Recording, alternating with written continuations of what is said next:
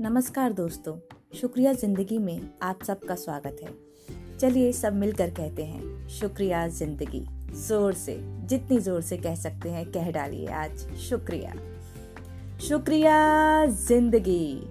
कैसा लग रहा है? अच्छा लग रहा है ना? ऐसा लग रहा होगा जैसे मन की सारी गांठें खुल गई हों। एकदम फ्रेश लग रहा होगा। मुझे तो लगता है दोस्तों, जब भी मैं शुक्रिया ज़िंदगी कहती हूँ तो मैं पॉजिटिविटी से भर जाती हूँ और सब कुछ अच्छा अच्छा सा लगने लगता है। सुबह उठते ही कभी कहा है, शुक्रिया, ज़िंदगी। नहीं ना? सुबह उठते ही दिमाग में पूरे दिन का खांचा सा बन जाता है। अलार्म बजने से शुरुआत होती है दिन की और मन का पहला शब्द क्या कहता है चिड़कर क्या है यार, आज फिर से ऑफ़िस जाना है? बहुत सारे काम करने हैं। Meetings, boss, traffic. बाप रे बाप। सबके बारे में सोच सोच कर दिमाग की दही बन जाती है और अंदर से एक अलग ही तरह की चिड़चिड़ाहट शुरू हो जाती है। अगर सुबह उठते ही एक मिनट के लिए यह सोचें, अरे वाह, मैं ज़िंदा हूँ। मेरी साँसें चल रही हैं।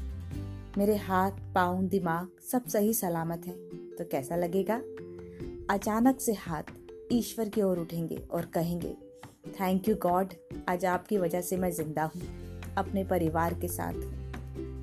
इन सांसों का शुक्रिया।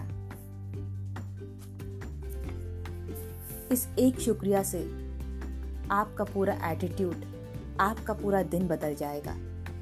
ज़िंदगी थोड़ी सी कम मुश्किल लगने लगेगी। मन ढेर सारे सुकून और पॉजिटिविटी से भर जाएगा।